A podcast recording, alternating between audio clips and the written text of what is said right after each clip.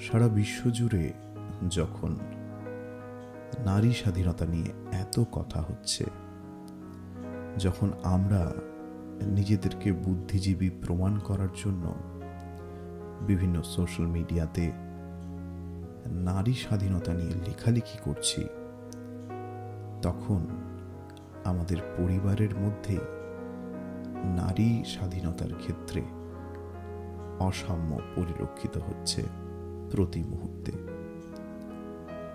যে মানুষটার সঙ্গে এই অন্যায় যুগ যুগ ধরে হয়ে আসছে, তিনি হচ্ছেন আমাদের মা। আমাদের দেশে আমাদের সভ্যতায় মা মানে শুধুমাত্র জন্মদাত্রী বা পালনকারিণী নন, তারও বেশি কিছু। মা মানে সেই মানুষটা যার কোলে মাথা রাখা যায়, ছেলে বুড়ো হওয়ার পরেও।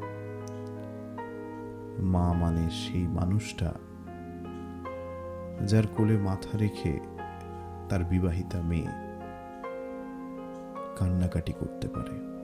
কিন্তু হামেশাই চোখে পড়ছে বিভিন্ন পরিবারে মারা যেমন এক সময়ে তাদের পূর্ববর্তী জেনারেশন অর্থাৎ তার শাশুড়ি, তার ননদ, তাদের দ্বারা অত্যাচারিত হয়েছিলেন।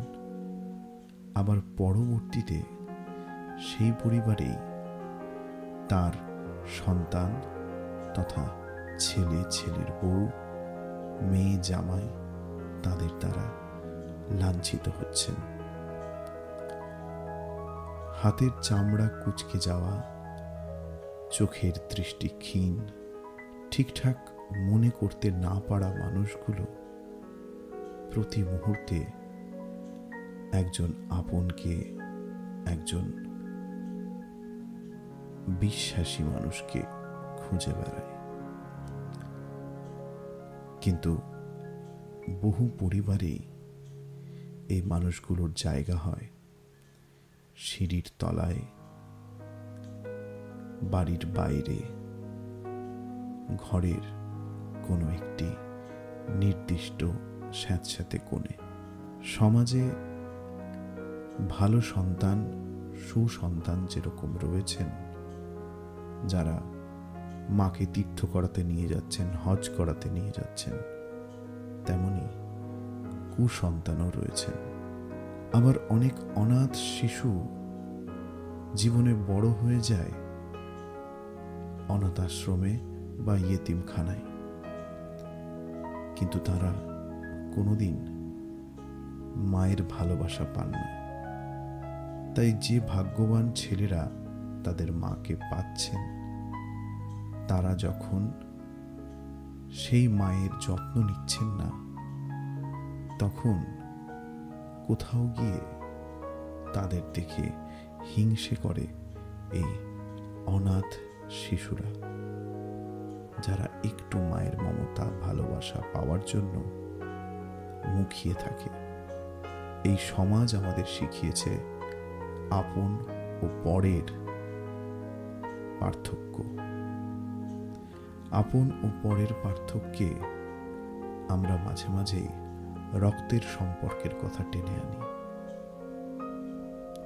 কিন্তু অনেক সময় দেখা যায় যে আমাদের রক্তের সম্পর্কের আপন মানুষগুলোর থেকে অনেক দূরের মানুষ আমাদের বন্ধু, আমাদের প্রতিবেশী, আমাদের আপন হয়ে উঠছে। তাহলে মা ও সন্তানের সম্পর্ককে কেনই শুধু রক্তে বাঁধবেন।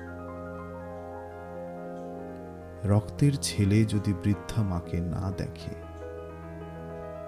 তাহলে এক অনাথ শিশু যে বড় হয়ে উঠেছে, যে আজ চাকরি করছে, যার উপার্জন আছে, সে কেন কোনো মাকে দত্তক নিতে পারবে না? সমাজে এই পরিবর্তনটা দরকার। মায়েদেরও এটা বুঝতে হবে। বৃদ্ধাশ্রমের বদলে যদি কোনো সহৃদয় সন্তান যে একজন মাকে চায় তার পরিবারে, সে যদি কোনো বৃদ্ধাকে মা হিসেবে গ্রহণ করতে চায়, দত্তক নিতে চায়, তাহলে সেই মাকেও সেটা মেনে নিতে হবে। আবার এমন সন্তান যারা আছেন, যারা মায়ের অভাবে ভুগছেন, মনে করছেন পরিবারে একজন মাতৃসুলভ মানুষ থাকলে খুব ভালো হতো, তাদেরও হাতের মুঠোটা খুলতে হবে। রক্তের সম্পর্কের দোহাই দিয়ে নিজেকে সরিয়ে রাখবেন না। নিজের চোখ খুলে দেখুন, আপনার পরিবারেই, আপনার চারিদিকে এমন কোনো না কোনো বৃদ্ধা আছে, যার দায়িত্ব হয়তো আপনি নিতে পারবেন। তার দায়িত্ব নিন। তাকেই নিজের মা, আম্মা মনে করুন।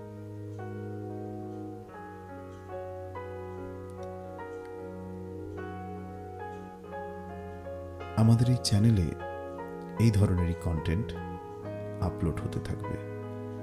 আমরা কথা বলব সমাজের এই সমস্ত না বলা বিষয়গুলিকে নিয়ে। হাসি, মজা, ঠাট্টা, ইয়ার্কির কন্টেন্টের ছড়াছড়ির মাঝে আমরা একটু কথা বলব আমাদের নিজেদের জীবন নিয়ে। শুনতে শুনতে আপনাদের মনে যদি কোনো প্রশ্ন জাগে, যদি কোনো তথ্য আপনাদের মনে থাকে বা কোনো টপিক নিয়ে আপনারা কথা বলতে চান, তাহলে অবশ্যই কমেন্টে লিখে জানান। আর এই চ্যানেলটিকে সাবস্ক্রাইব করে রাখুন। আগামীর এই ধরনের কন্টেন্টের আপডেট পেতে।